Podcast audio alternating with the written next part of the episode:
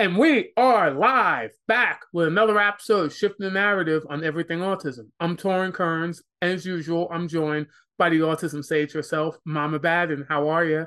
I'm doing good. Glad to be here. It looks like it's going to be a good discussion today.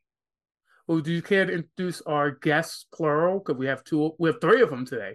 I'm going to let you do the introductions of guest and topic. This was your your baby, your idea you mean my slapdash together musing that I had at three in the morning. so about a week ago, I thought I've actually wanted to do this for a while, but I completely forgot about it. I thought with Valentine's Day coming up, I really want to do like a panel of autistic people who are in like romantic relationships because there's a lot of misconceptions and just lack of understanding about autistic people and like dating and marriage and family and things like that and we just did an episode, even though I'm pretty sure that will air after this one, about some misconceptions about autism, and that was one of them. So I invited on a couple people. They've all been on the podcast before, who are all in some sort of romantic relationship, to talk about their experience. So would you guys want to introduce yourselves? I would say like counterclockwise or clockwise, but I'm not sure how your screen looks versus to mine. So I'll just like call you guys out and then and then you could just introduce yourself. So, uh, Erika, you want to start us off? Uh, yeah, I'm Erika McCorkle. I am an author of fantasy novels. Um, currently, just one is out right now, but I'm working on another one, and another also one will be coming out soon. And I am autistic, and I am in a relationship with a human man. So that's my um, contribution here. I'm also asexual and actually aromantic, but it is what it is. We'll talk about it. yeah, yeah, that's that's one of the reasons. One of the many reasons I wanted you on is to give different perspectives. Um, Brandi, you want to go? Yeah, um, I'm Brandi Thomson. Uh, I'm a photographer and a you know small business owner and parent, and I've been married for 15 and a half years, almost 15 and a half years. So uh, yeah, a, a, little bit of experience there. Um, and yeah, I'm I don't have anything creative to say. Sorry. Erika's one of the best at like of people who do introductions. We have a couple people who are like top notch. Erika, I don't know how you do it. You're just good at just marketing yourself. I don't know how I do it either, Ben, because I did not practice that at all. and we met. We went. We, we went digging deep, deep, deep into the ghettos of Corona to find this dude. You've heard him on the podcast before. He hasn't been on in a while. He actually like climbed into giraffe's butt and hadn't been seen for several months. But Ryan, Ryan Navarre is back. hey everyone. Yeah, as he mentioned, I'm Ryan. Uh, I'm an aspiring zookeeper. I was I was a zookeeper for a little while. It's a hard job. It's nine it's nine hours a day, five days a week. So that's why I haven't been on. And I've been in a relationship now for almost eleven years. With a giraffe listen, we don't judge here. We want all different types of perspectives here. On a, serious note, um, yeah, you've been really busy. That's why we haven't had. That's why we haven't just we just couldn't link up to record. But yeah, Ryan's back, and I guess y'all know me and Stacy already. I'm Torrin Kearns. I am really glad that you did pick this topic. Um, uh, you guys know that I work with families, and I work with families all over the world, and it's amazing how because of some um, many cultural expectations, a lot of parents are actually more worried about their children not getting married one day over everything else. Like, like that is like the key because culturally, it's what everybody has to do, right? You get married, you have babies, you take in the elder. So it is, um, it's always um, really nice to see when I when I share stories of autistic folks who are married and have children. And I'm glad that you all are going to talk about this because parents don't know that. They really get a diagnosis and think like their kid's never going to be able to get married. But I also say not everybody who is not autistic gets married and finds love. So it's not like just because you're autistic, you deserve to be more married than anybody else. like everybody, you know, goes through life and sometimes relationships work and sometimes they don't. But I'm appreciative that you all are sharing your experiences because I think it will help a lot of families. Um, it really will. All right. That's my two cents, three cents. So you want to start us off with questions or should I? You go. Okay, so what so the question that I want to get right to brass tacks. I barely pronounce that word, Jesus. Um, I really want to know from all of you, are there any sort of communication issues in terms of I don't know body language, uh, talking to each other, arguments, any of that? Some any sort of communication issues that you have with your significant other that tend to pop up a lot, and if so, what are some of those issues, and how do you resolve them? I guess I'll just start with Erika again. Um, there were at first, but if anything, it was him.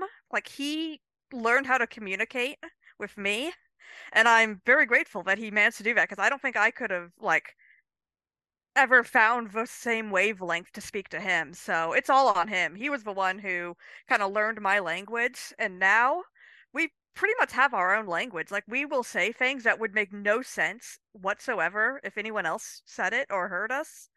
Um, but like we get it. Um, we we kind of just vibe. We know what he we know what we want. Um, I kind of know how he's feeling on any given day. He knows how I'm feeling. It it just kind of worked out. You really saved that. You started with at first it was him. I'm like, oh boy, she's about to just throw this poor dude under the bus. But you really turned that around. So no, he's wonderful. He figured me out better than I could have figured him out. So yeah. Uh, Brandi, what you got? So both of us are kind of late diagnosed, right? Um, and you know, it's a journey, and we've been we've been together for like 18 years. I mean, it'll be I think it'll be 19 in July. So, um, probably our biggest struggle is that I tend to be, you know, blunt. I like I I just like I'm just like I just say what's on my mind, right? And now I mean this is something I've been trying for years trying to um, adjust my communication to meet his, and because he um, really uh, struggles with RSD uh, pretty strongly, rejection sensitive dysphoria. So um, he cares a lot about tone and stuff like that that I'm not so good at.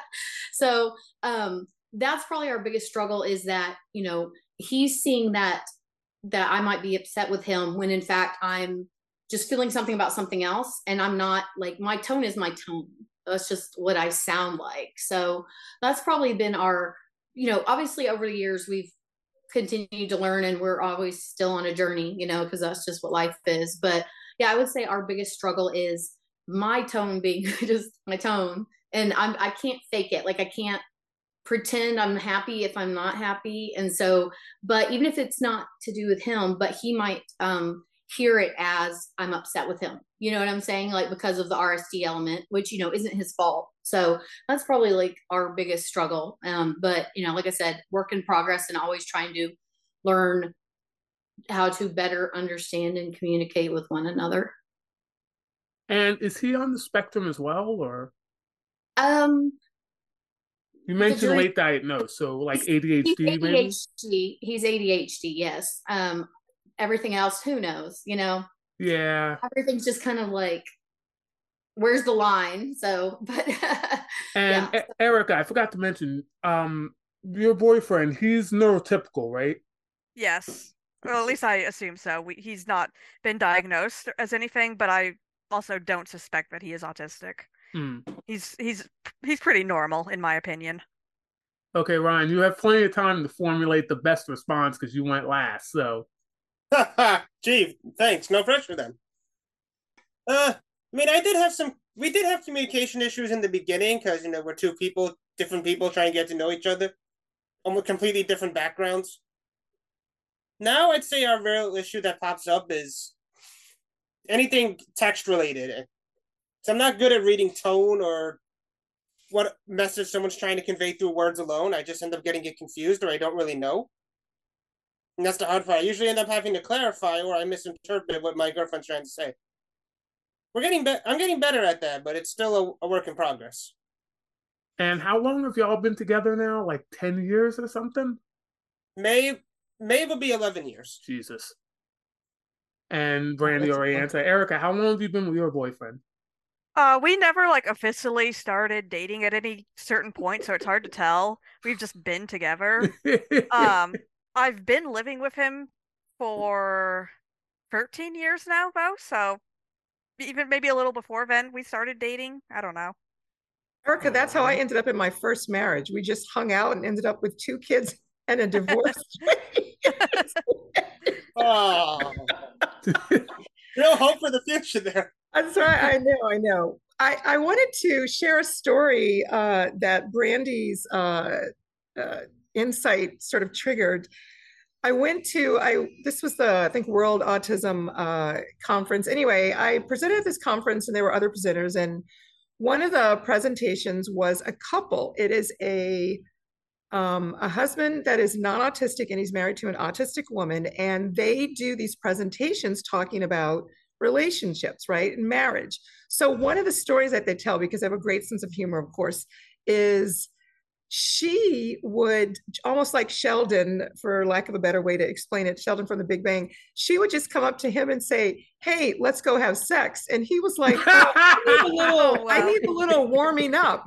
And so it was this weird thing of most of the time guys don't need warming up, right? It was like, this is not working for me, where you just decide bluntly it's time to have sex, right? So well we we, we talked really about funny. scripts in a previous episode, and regular people use scripts too. That's not on the script for most dudes. That doesn't usually happen.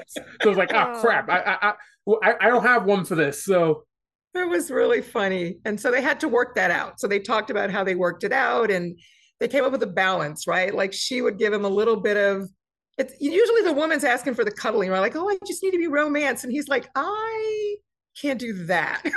so, um, but it was good. It was very insightful. And so that's why I'm kind of glad that we're talking about this because I do think for those who are listening, especially parents who have teens or young adults, these are some of the things you can help your kiddos navigate, right? Have them listen to this podcast replay so that they can understand um, first of all, that uh, relationships are different, but also they're not the only one having that experience, right? Each of you are sharing your experiences, and and everybody can somebody can connect with uh, one or two of them. Uh, anyway, that's my story.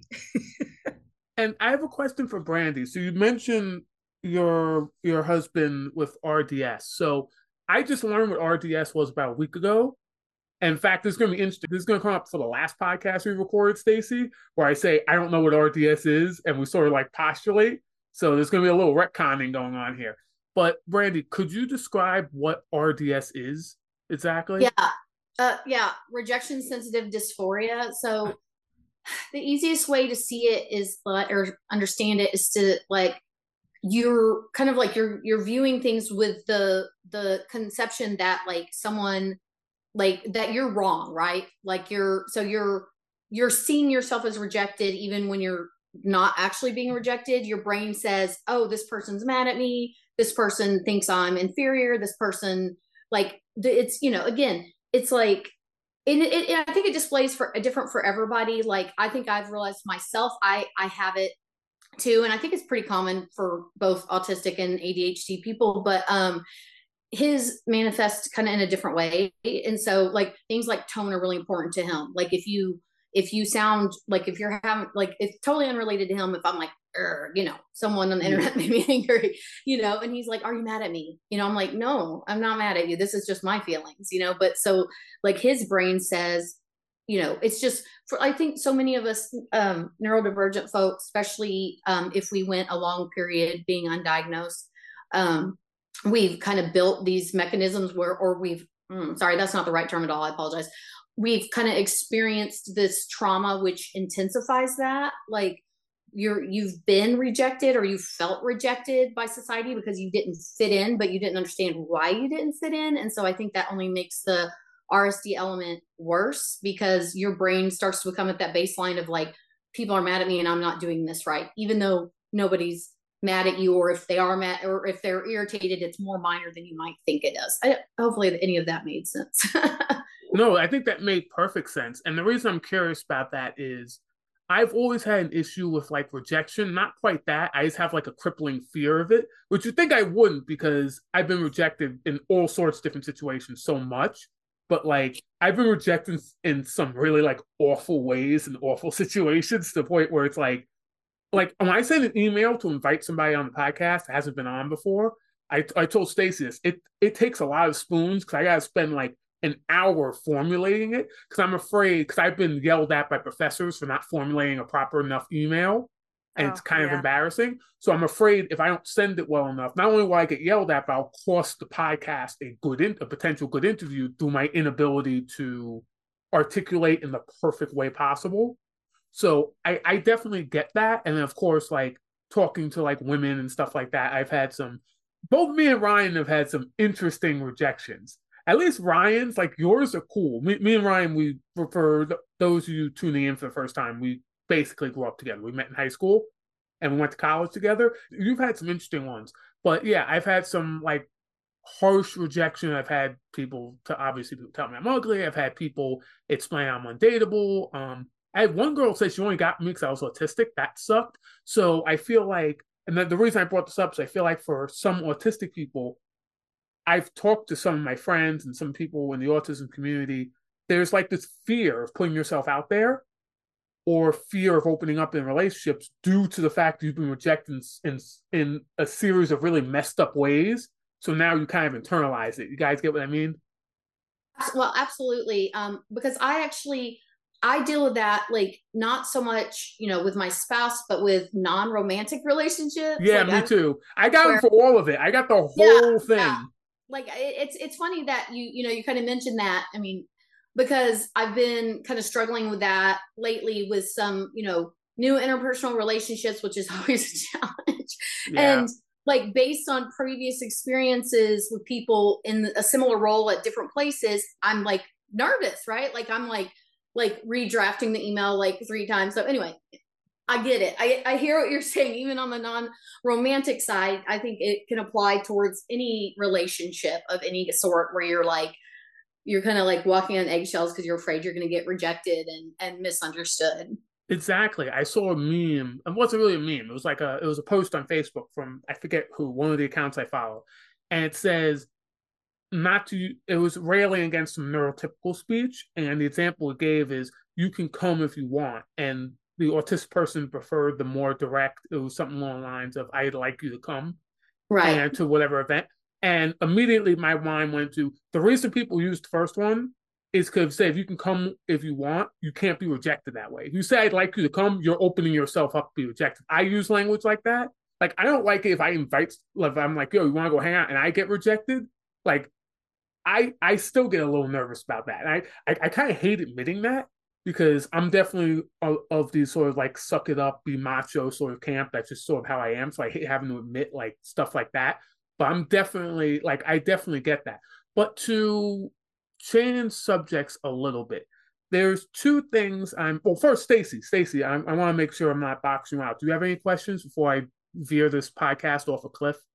I, I do kind of have a question in relation to the uh, rejection sensitivity uh, dysphoria, only from the other perspective in terms of this is new information for me uh, a few months ago. And um, I will admit, the first time it was told to me, I thought, oh my gosh, we've we got something else. We got to like, oh my it's gosh. another another label, Another- another another another Well, syndrome. yeah, It was it was really I was frustrated because I thought, oh my gosh, here's another reason why my coworkers can't do their freaking job, right? Because now they have this, right?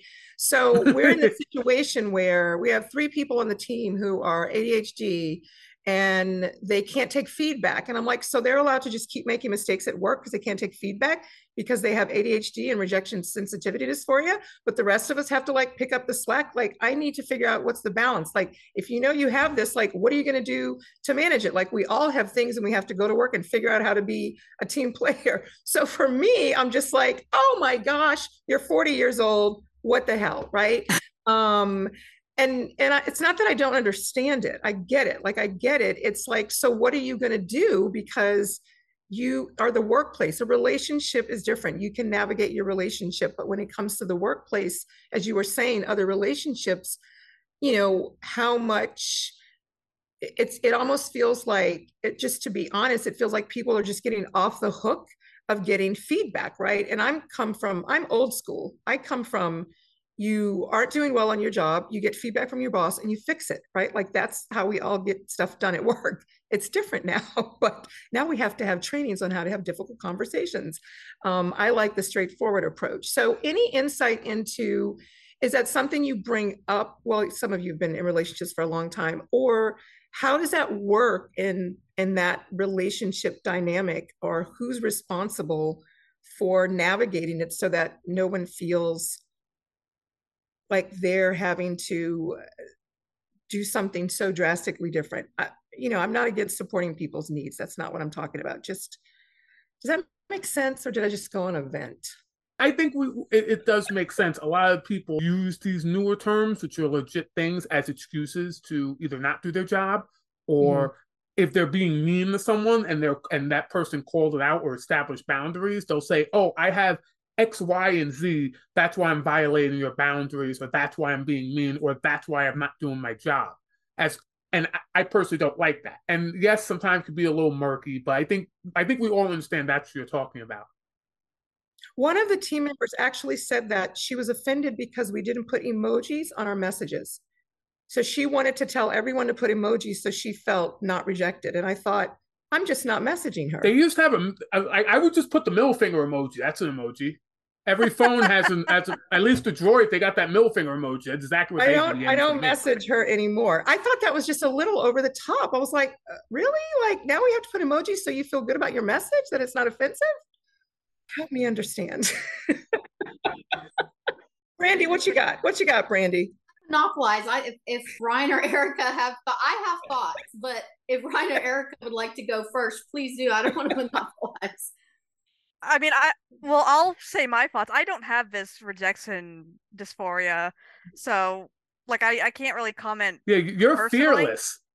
Yeah, like I'm fine. Like uh, well, my stance is I've rejected the world, so I don't give a fuck if it, it rejects me back. Um, and as for these demands of people, you know, making emojis, like I don't know, that's a little silly to me. Uh, like I, uh, I'm an adult. I'm yeah. I, it's uh, yeah. hard for me to receive the need for support when you want something mandated like that. Mm-hmm.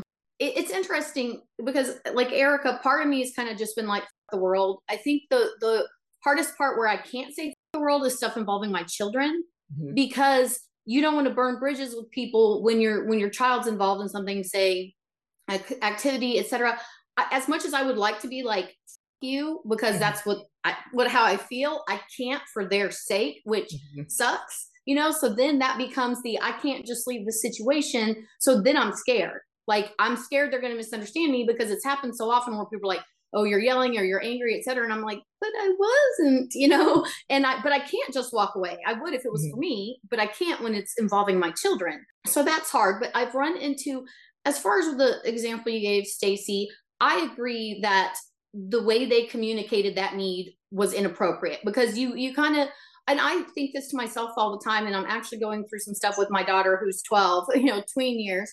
Um, and where is it? Where do we have the line of accommodations versus someone, some people, and I don't think this is a lot of people, and I think people don't mean to do this sometimes of weaponizing their disability. You know what I mean? Like, which is not appropriate. And and that's something I really try with my children saying, well, yes, you deserve accommodations, but it's still up to you to try your hardest. Like, and have communication with people and be like, so if someone said versus saying, oh, well, I need emojis in every message, which, you know, is a little silly, she could say, you know, I'm having a hard time because I feel like people's tone is negative. So, you know, how can we communicate because I'm struggling with this? So instead of placing a demand, I think it's better to say, I'm having a hard time with this. What's a solution that we can work on together?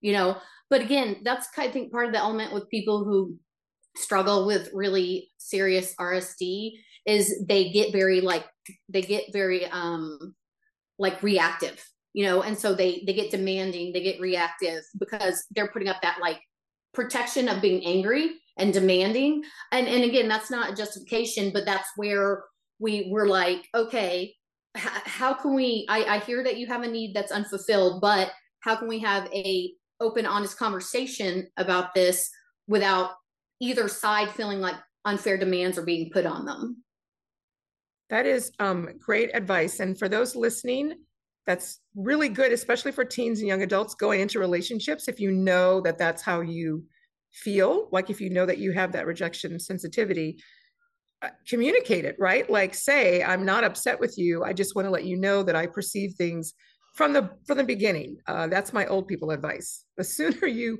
talk about stuff in the open, the easier it is to weed out people who are not going to be with you instead of waiting till you're in it for a long haul and then you're stuck. Well, I'm, I'm actually glad you kept it on this topic because I do have one more question for Ryan in, in particular. So, one, you're the only dude on this panel if you haven't noticed.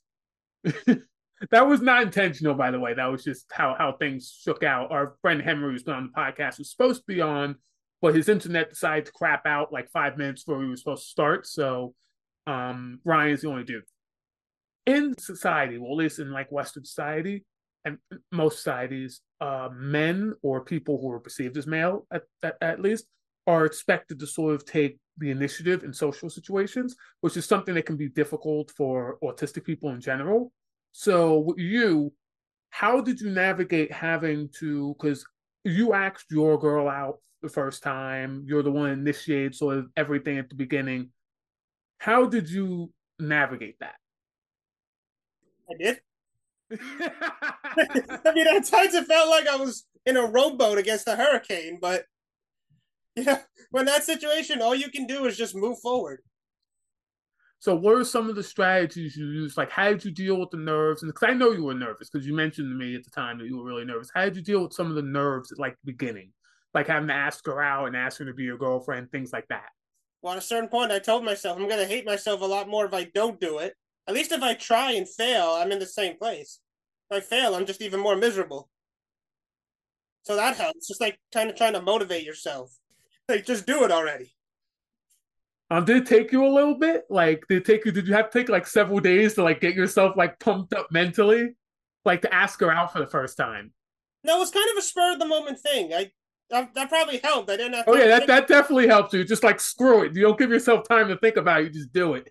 Yeah, you got to move before your brain realizes what you've done.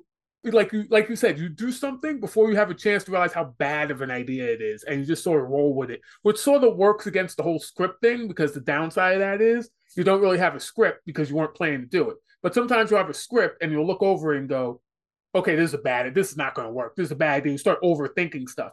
So I think that's great. And another question, rewrite the script every now and then. Exactly. That's what makes life interesting. Not staying to the same game plan. Exactly. So you, you never know what's going to happen. And a question I have specifically for Brandi, you mentioned your kids. You're the only person on the podcast with kids.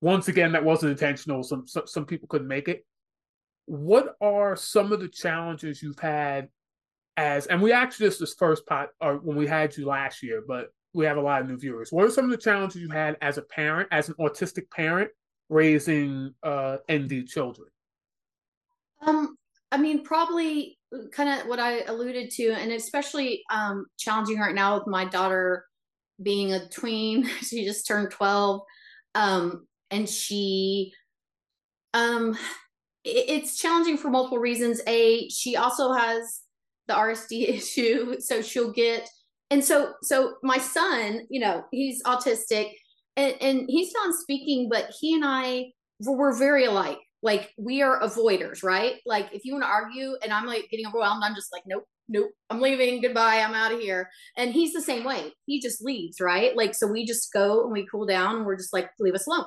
Whereas like my daughter is very like she spirals, like you she starts getting upset and so it just keeps going and you know, like she just gets more and more intense and then, you know, again, we come into the tone issues where she's like, You're being rude to me. And I'm like, baby, I'm just asking you to do something, you know, like, can you please pick up your clothes or like, you know, whatever. And she's like, You sound mad at me. And I'm like, I'm not mad, you know. So it's kind of a similar thing where I'm trying to communicate with her. And um, I think the teen years are fraught, and I um, have a lot of challenges in my teen years, and I'm really trying to be the mother I wish I had. Um, but I, you know, it is challenging, and I think it's important that we admit challenges, that we can say that this is challenging while remaining neutral about it and being like, we're not vilifying anybody. Nobody's necessarily wrong in this situation, but it's still a challenge that we have to learn and uh, adjust our communication of. And of course i'm the adult here so it's it's my job to be the one that remains calm. Not that not that i always do that. Let's be honest but you know just being humble being willing to learn being you know, I think that applies to all relationships, including children. And they, you know, I think I've talked about this before, which is like when you view your children through a lens of being just humans, like and not like do as I say. um, it, eh, that's the thing. Like you're you still have to learn how they communicate, etc. And you know, my son has his own challenges, but really for the most part, he and I, other than you know one challenge which you know I tweeted about recently, but um, he and I are very just kind of copacetic I think because our our reactions and personalities are very alike in so many ways. So I I struggle more communicating with my daughter, but I'm trying to remain humble and you know and just admit when I make mistakes and learn to do better the next day. So And Brandi, I will say that most moms do have trouble communicating with their daughters when they hit teens. Yeah. And boys and moms just blend together. Um, so that is pretty pretty common dynamic. And, and I just want to mention that Brandi is, and if you follow her on Twitter, and I'll have people's social medias and descriptions, mm-hmm. she is such an amazing mom. You are mm-hmm. such a good mom because you you work hard to make sure you're meeting your kids' needs. You doubt yourself quite quite openly because you want to be better. So you're mm-hmm. always you're always saying, "Am I doing enough?" You're always feeling bad for being harsh on the kids. You want you're always trying to be a better parent. You don't just assume you know everything. You assume yeah. their autonomy, and I just think that you're, you're a great example for like mothers of neurodivergent children, which is a lot of our audience. So I just want to mention that. Um, Stacy, I didn't mean to cut you off. Was there something you were saying? Well, I, I, you know, in terms of parenting, um, being an autistic person and, and parenting uh, autistic kiddos, I have, I'd love to know any advice that each of you would have. I have several moms, um, specifically, a couple of dads, but most of my moms are what I call sort of out spectrum from that show called out Outdaughtered, where that couple had like 1,500 daughters, five or six daughters. So I have moms who, unbeknownst to them, married an autistic man, and um, one, two, or three, all of their children are um, autistic as well. And mom is the lone non autistic, and no one wants to talk to her. And most of them knew, of course, their husbands were introverts, thought their children were going to be the relationship dynamic, and now they're literally just lonely in their house.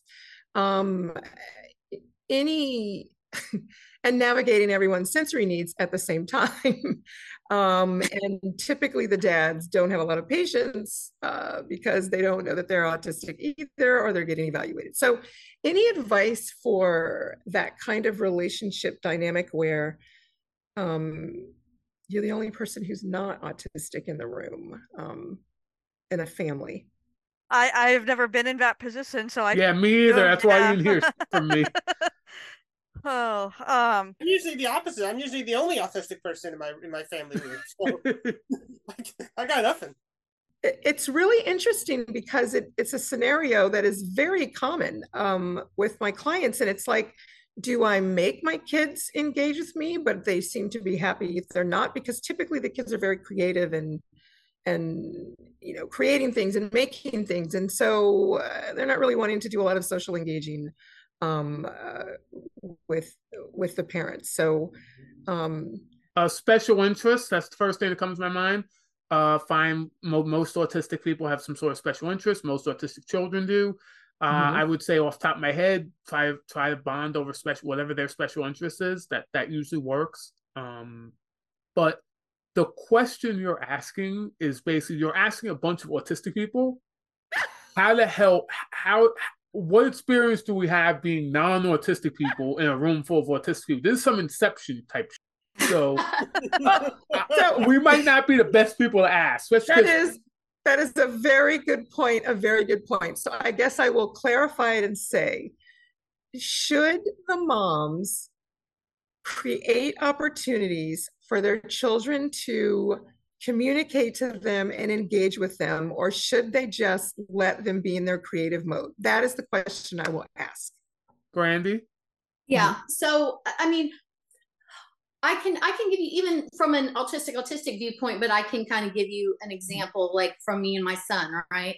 Um, so like I'm like real big into Christmas for a lot of reasons, but I'm not I won't bore you with all that. But like, you know, um, my son being the way he is with the mind body disconnect, and you know, so when he was little, he didn't, you know, manifest outwardly all the the joy you expect from Christmas, etc. And that's, you know, again, obviously I've already learned a lot since then and about everything. But I think it comes down to for people, I mean, yes, I do think that mothers should look at what their children are interested in and offer those opportunities. But I also think it's shifting your perspective, you know, um, because you know, I see a lot, you see a lot of parents, and I always, you know, who are like, oh, my kid isn't social. My kid, you know, they just want to stay alone. I mean, that was me, right? Like I would just literally be with a pile of books in my room before, you know, pre internet. So, um, and I say, you, your child, like, is your child happy or unhappy alone? That's the first question. You, you ask your child, like, how do you feel? Is there something you want? There, is there something that you're dreaming of or thinking of or etc. Like, just ask them questions. So I think I think yes, engaging them, but the engaging them in a way of asking them what they want and seeing what their needs and desires are. Because I totally get as a mother, you want your ch- to feel loved by your children. like you want like I get that, you know, totally. I mean, it, uh, from my perspective, it's hard because I actually get overstimulated. So I'm not like, I'm like, okay, I need some time alone now. But um, no, I think it's really about finding and asking your child, like, what what is it they feel they want or need and what would make them happy and then say look at you know yourself and say okay this is what we could do together and offer it but also again you know change your perspective respect their needs. If they say no say okay well maybe you know if you think of something else we could do let me know. I want to hear what your ideas are etc it's just again i think it just comes down to treating your child like another human being where you're like who are you? What do you want? What do you need? Let's come together on it. That's good I do have something to say.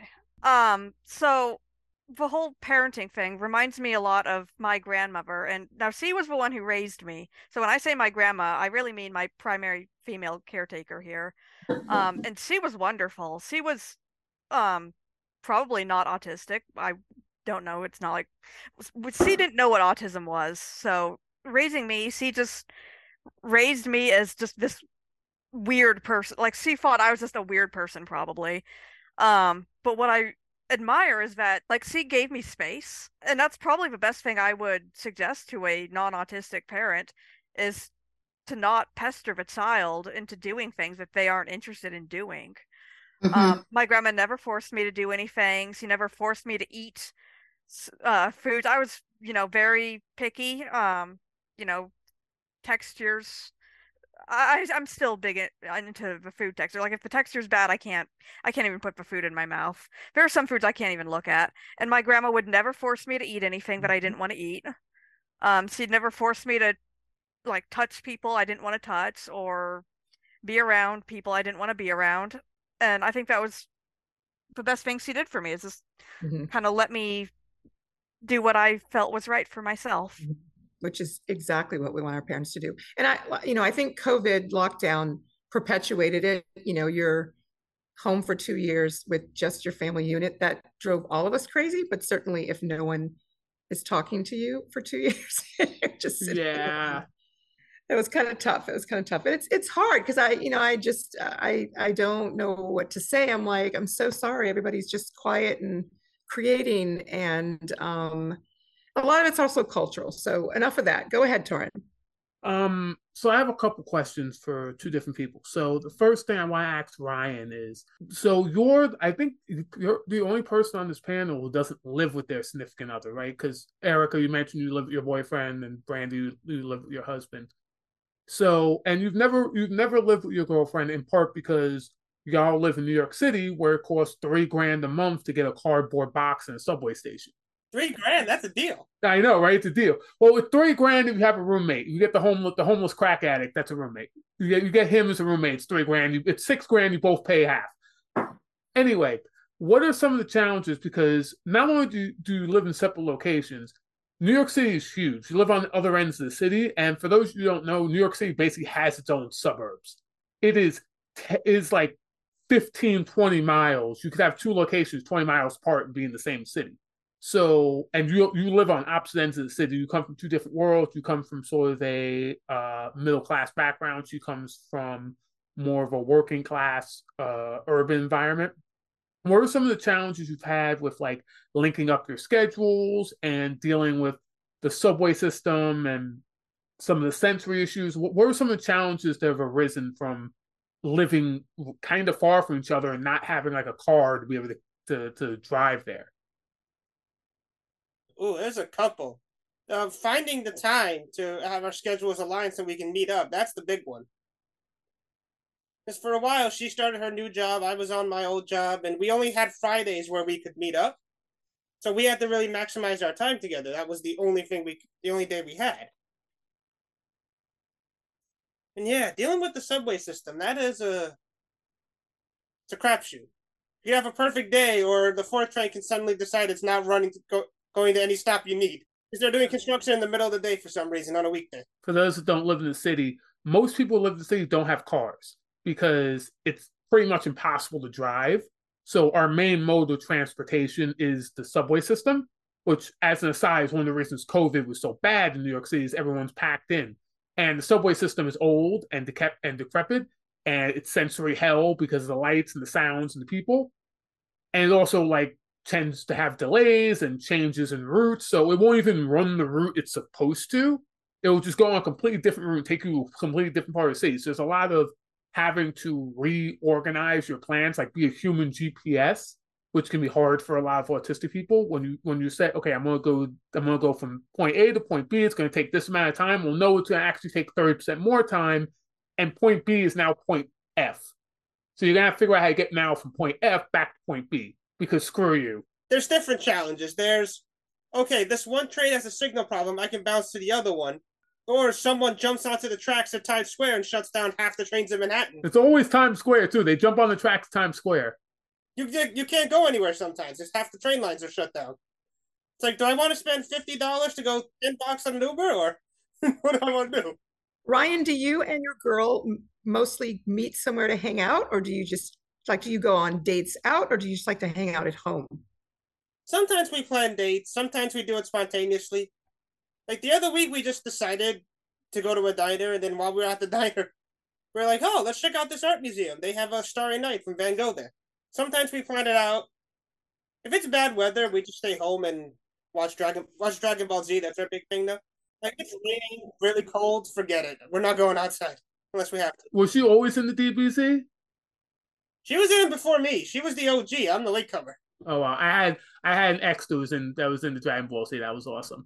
Um, and for for either Brandi or Erika, either of you have obviously you love your significant other, but has there been issues with like because both of you work? So has there been issues with making time for each other and scheduling things like that?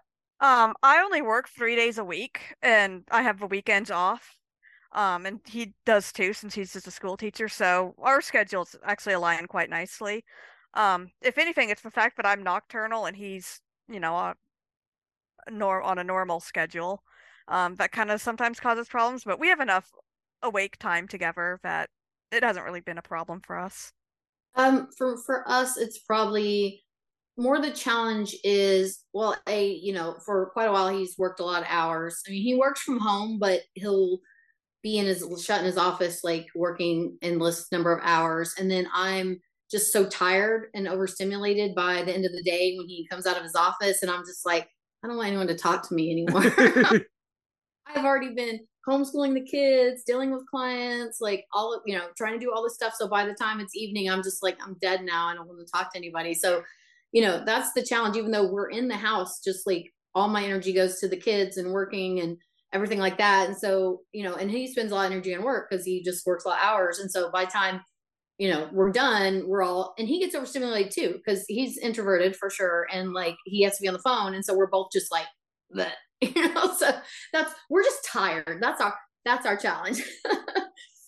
And Brandi so recently i was listening to a uh, podcast uh, about like an autism parenting podcast because i try to listen to people who do similar podcasts to us and this was definitely more of a um, martyr parent podcast in fact that's the joke i call it the martyr parent podcast Stacy knows what I'm talking about.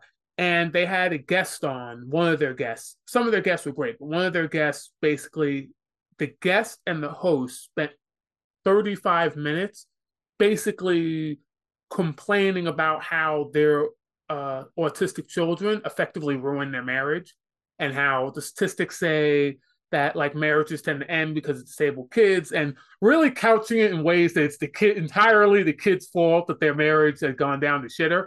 So yeah. wh- what sort of effect if any positive or negative has having two disabled kids had on your marriage?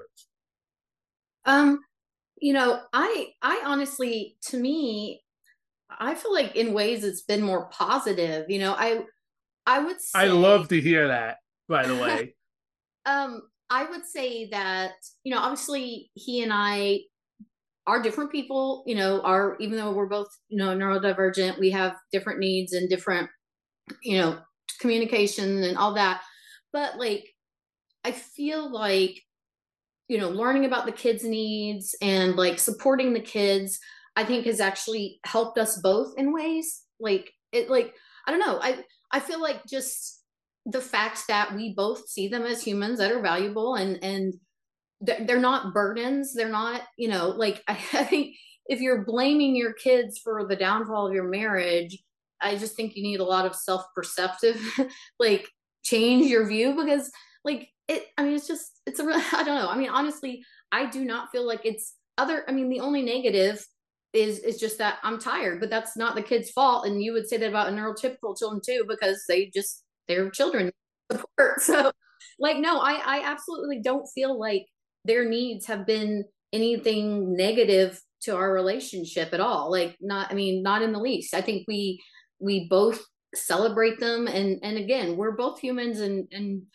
not perfect and we all have room to grow. But no i mean i don't i think and he you know if i went and asked him that right now he would say the same thing. Like i don't think it's been any negative impact on us with the kids like if anything it's been a positive chance to just grow and be better people and uh, be invested in the joy of our children. See, see, I told you she was a she was a great mother. Um, I, I asked that in part because I, I follow you on Twitter, so I knew what you were going to say. That was definitely a, admittedly, a bit, I wouldn't say cynical, but for my own benefit, because having to listen to this podcast really put me in a bad mental headspace. I even re- recorded like a bonus episode. It came out a few weeks ago, about a week ago, about how that made me feel. My own parents got divorced pretty early. My dad constantly blamed me for it from the time I was a kid to the time I was an adult. He never let me forget that I basically ruined his marriage. So that was definitely, I knew what you were going to say because I needed to hear it, but I think probably a lot of autistic people and autistic parents probably could have used that too. So thank you. The reality is that it's not the child that causes the breakup of the marriage, it's the diagnosis. I mean, I can tell you dads that literally have just packed their bags and left after they get a diagnosis they're like nope. Why is it always dads too? Some moms do do leave but it's a lot of dads. A lot of times it's a lot of times it is culturally based. I keep saying one day i'm going to write a book because there are so many cultural demands for some people that there's so much shame around not having something the way it's supposed to be in the cookie cutter box that it's like your family like scorns you it's really bad in some some cultures. Um, I mean, it's tough. It's like really tough. So people just check out. It's yeah. And then there's other theories, you know, like my parents in Africa, like the ancestors must be angry with your family so leave because that's what they've been taught is the ancestors are angry, right? Um, until they learn something different. Uh, that's what they think. So that's why we're doing this podcast so people can learn something different and uh, shift their narrative. Um, but it's not the child; it's the diagnosis. Yeah, it's it's the fear mongering in society. It's it's the fear mongering where someone is ignorant and and they're like they're mm-hmm. scared mm-hmm. because the it's been so hyped up as a negative in mm-hmm. society instead mm-hmm. of saying okay this is just what it is how do we mm-hmm. accommodate like that's that but you're right no like what you're saying it's not it's not the child but people keep wanting to blame the child instead of facing their mm-hmm. own fear and overcoming you know the ignorance that they've been brainwashed into believing yeah yep I have a couple more questions. The first thing I want to ask for Erika is, and we talked a little bit about this when you were on the first time. is as someone who's asexual, what are some of the dynamics in because when people think asexual, they think, oh, they're they don't want to be in a relationship, they don't want to find love, it's fake. I've heard that one a lot. Um, what are some of the how are some of the dynamics different, or are they different with your boyfriend versus like a regular sexual couple, for lack of a better word?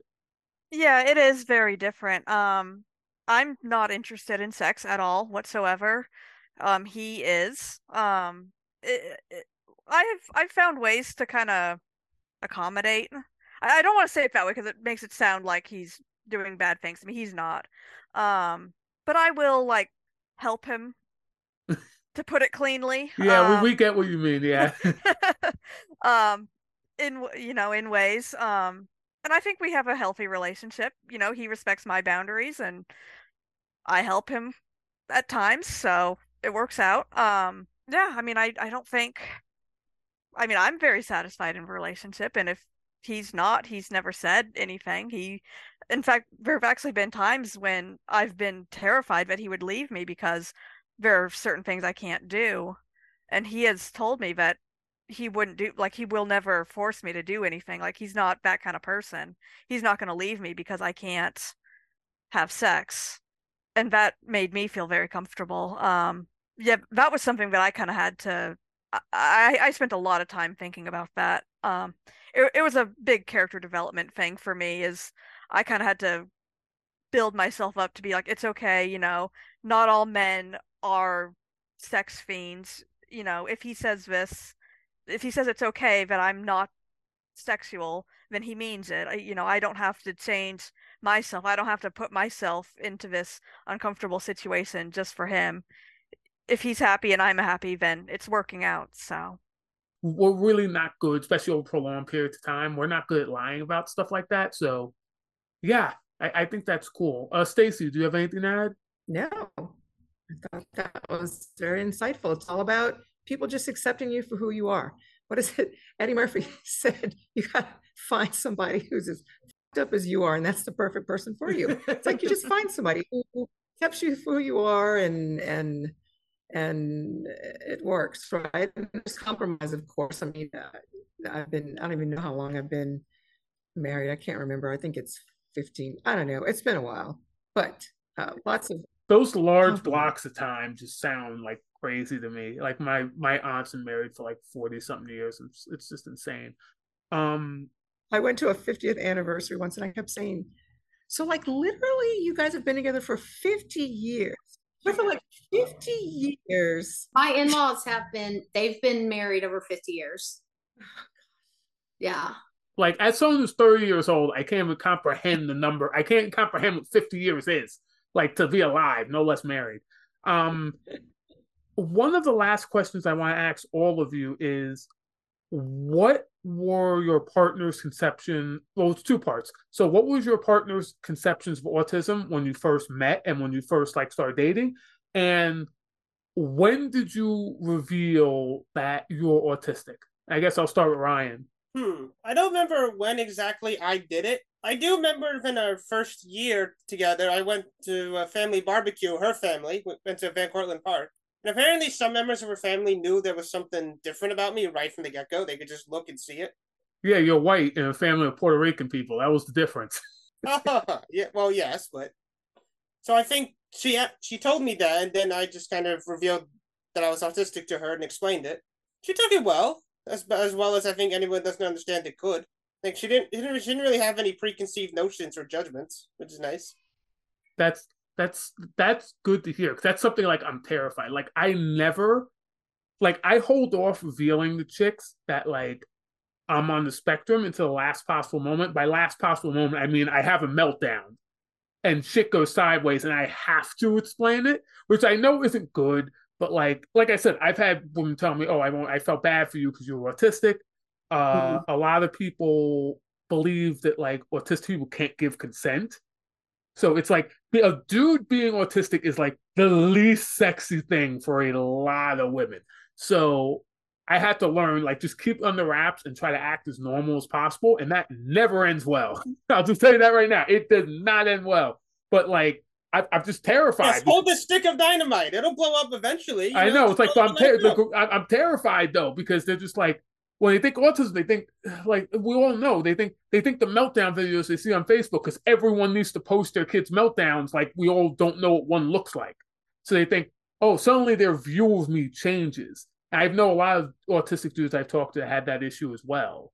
I'm going to get you on the, the Bachelor. We'll have the first autistic neurodivergent bachelor and we'll find Torrin.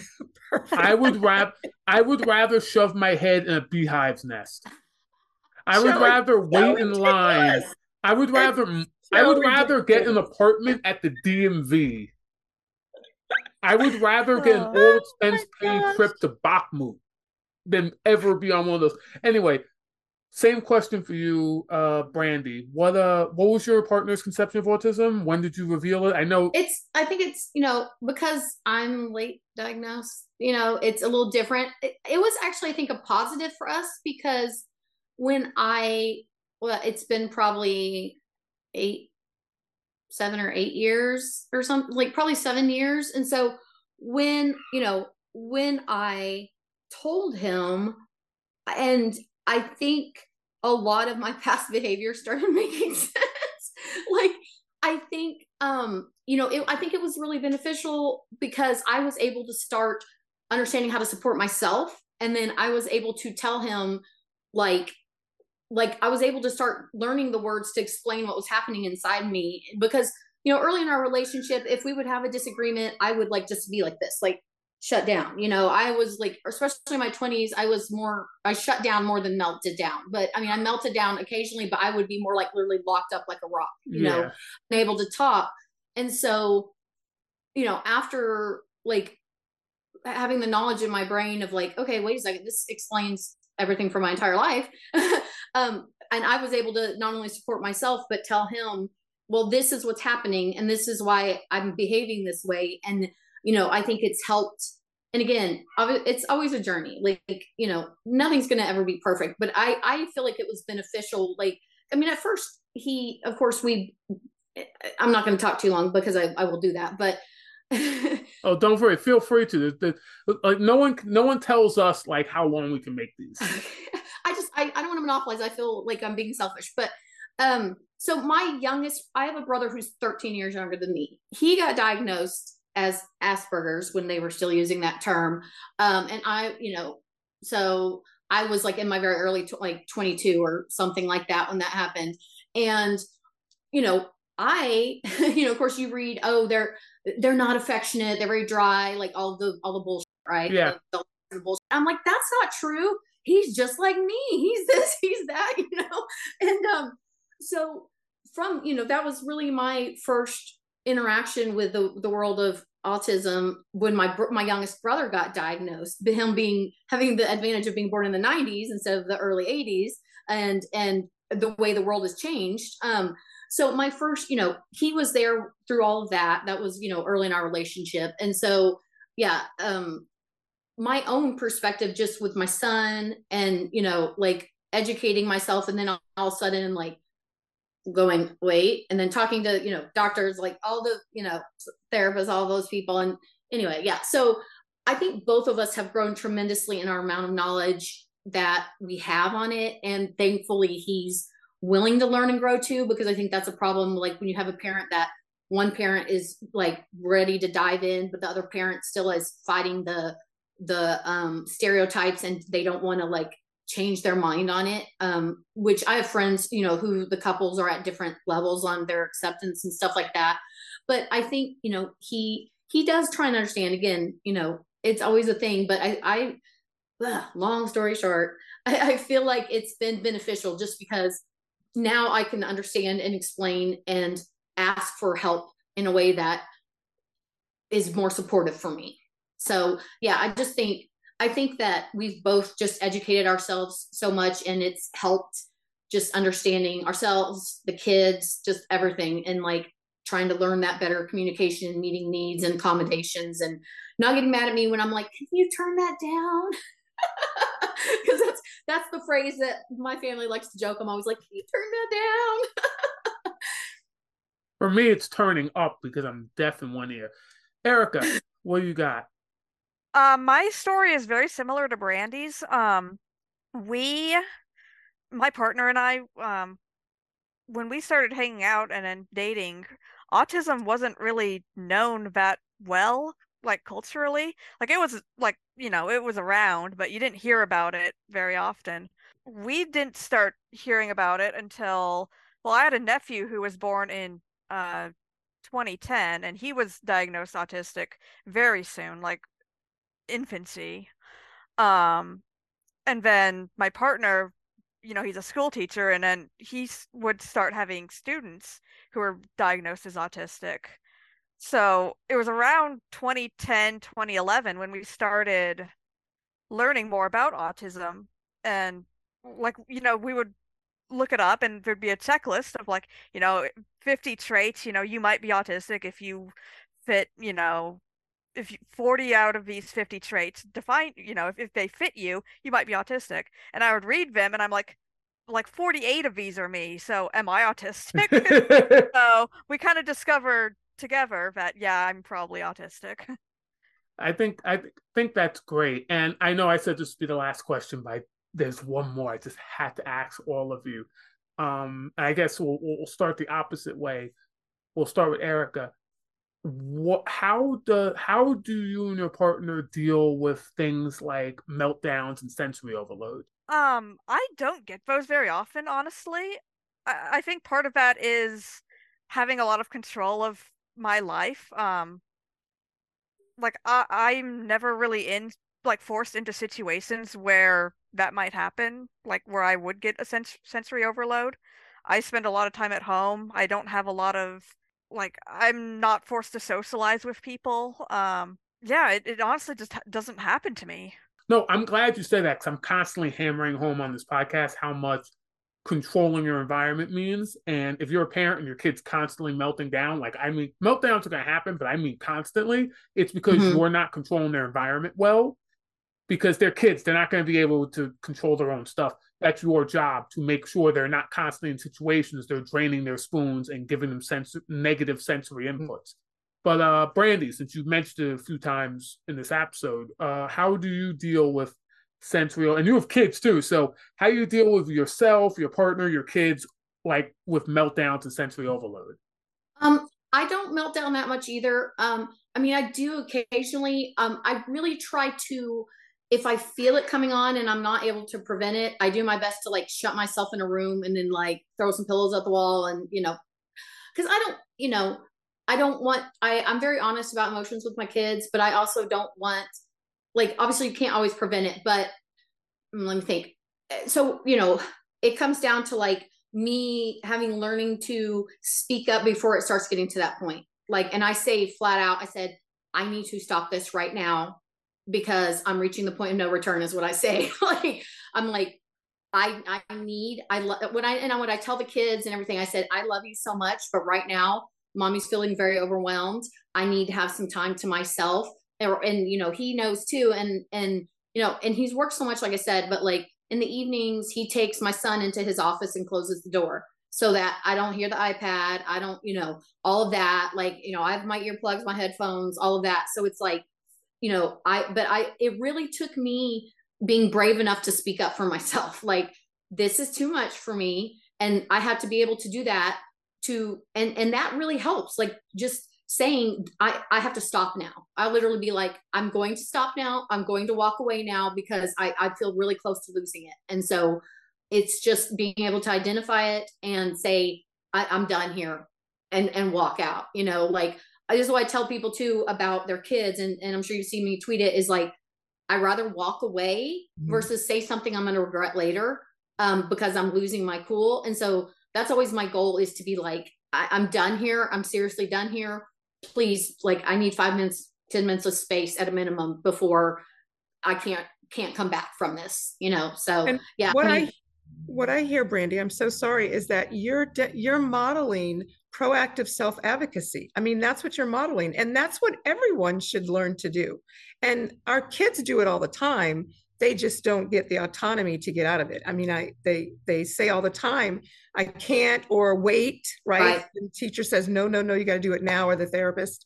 um, but they are self-advocating. So I think it's wonderful that you are um, modeling that because that's But going to they're teach they're, they're kids though, so it's okay to ignore them and then blame them when they melt down.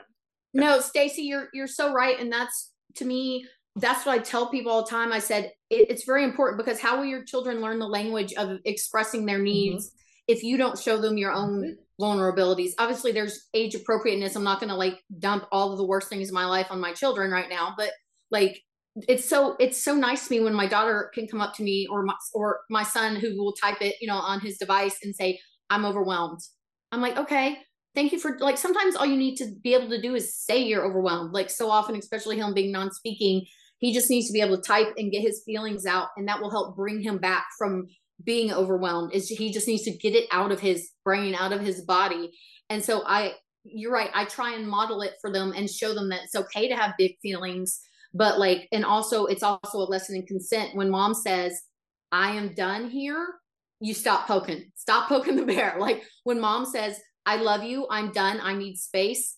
You give her space because you're my child and I love you and, I, and I'll do anything for you. But you also have to respect me as a human being. Just like my goal is to respect you. But when mom says she's done, she is done. And I need you to listen to that. So yeah, I want to, I feel like it's an element of consent as well as modeling the behavior for them.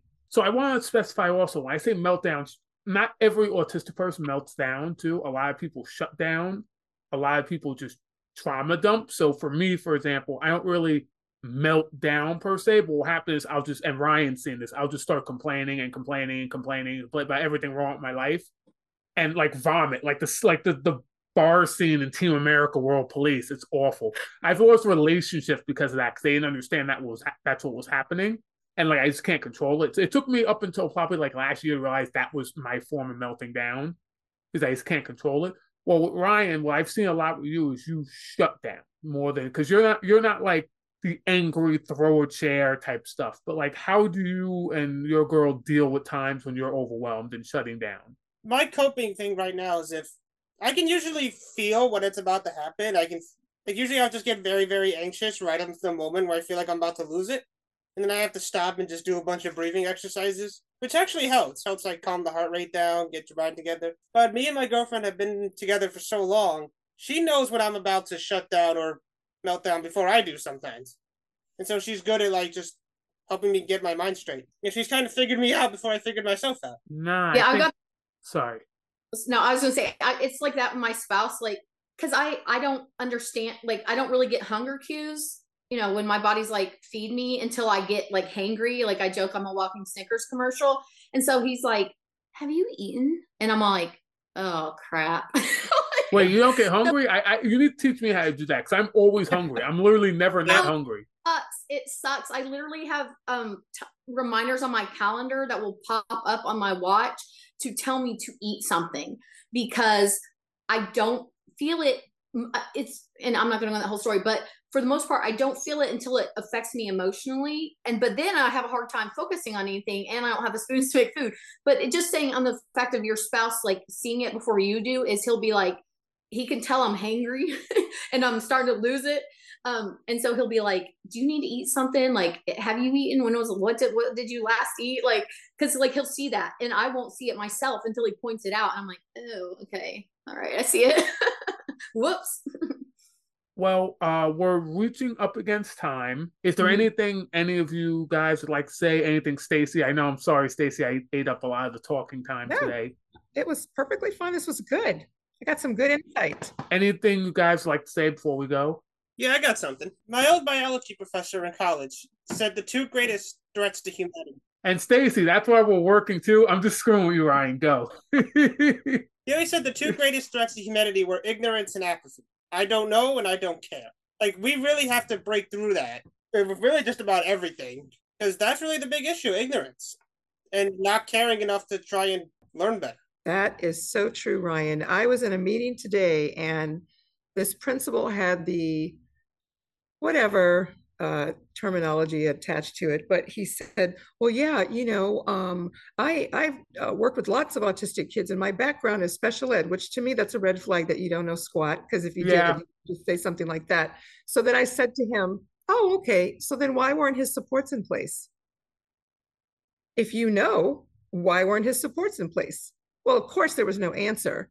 Um, but you're right, it's the ignorance, but the not willing to want to is the part that just drives me crazy. It literally drives me crazy. I remember a pupil appraisal evaluator at the school, this was years ago, and um, she was refusing to do the proper diagnosis and we were in the hallway and she said you know stacy i'm so sorry. I just i don't really know you know a lot about autism. And i said i don't have a problem with the fact that you, you don't know. I have a problem with you not trying to know when it's part of your damn job. It's part of your job why are you not trying to know like not knowing okay fine i didn't know but then i had to learn right why aren't you doing that, that takes work though that takes yeah. work well, you took a job. Children are depending on you. Don't let me get started on that. All right. Valentine's, relationships, Brandi, go. oh, oh, I wanted to, I hope it's okay. I wanted to touch on something that's been in my brain so that, that you mentioned specifically, Stacy, is about people um and they're they're concerned about their children having relationships. Okay. Um, what I what I would say to other parents, you know, both as an autistic person and a mother of, you know, neurodivergent children with all the letters, but um, is like, a don't make assumptions because you don't know how your child's book will be written. Mm-hmm. I mean, when I was a teenager, like I had no re- interest in relationships. Like I was totally clueless to people flirting with me. I, I had no idea what was happening, right?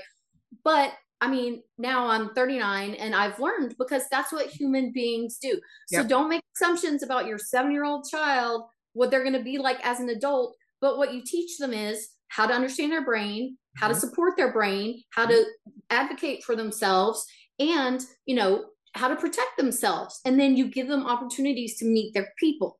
You yep. know, like that. It, and and don't put the expectations on your children. Like the only expectation or i don't you know what i want for my children is that they find balance in their lives okay. so whatever that looks like if that looks like a long-term relationship or college or not college or travel whatever whatever like don't put the expectations but ask fact finding questions how do they feel let them lead the thing but just stop making assumptions about what your child's future is going to look like because if you looked at me as a child and looked at me now nobody would have thought mm-hmm. i am where i am right now you know so it, it's just like stop making assumptions and just teach your child how to uplift and protect themselves and find their people and then the rest will work itself out when you give your child a healthy foundation that is true. Thank you. Well, um, I think that's it. I think that's a great way to end it. And thank you all for being on once again. All of their stuff will be in the description. I hope to have this episode out by Monday before Valentine's Day. That's aspirational. I just want to say that right now. That is aspirational, but I'll be working uh, this weekend to edit it. And Stacy, that's why we're working to shift the narrative on everything autism. See ya.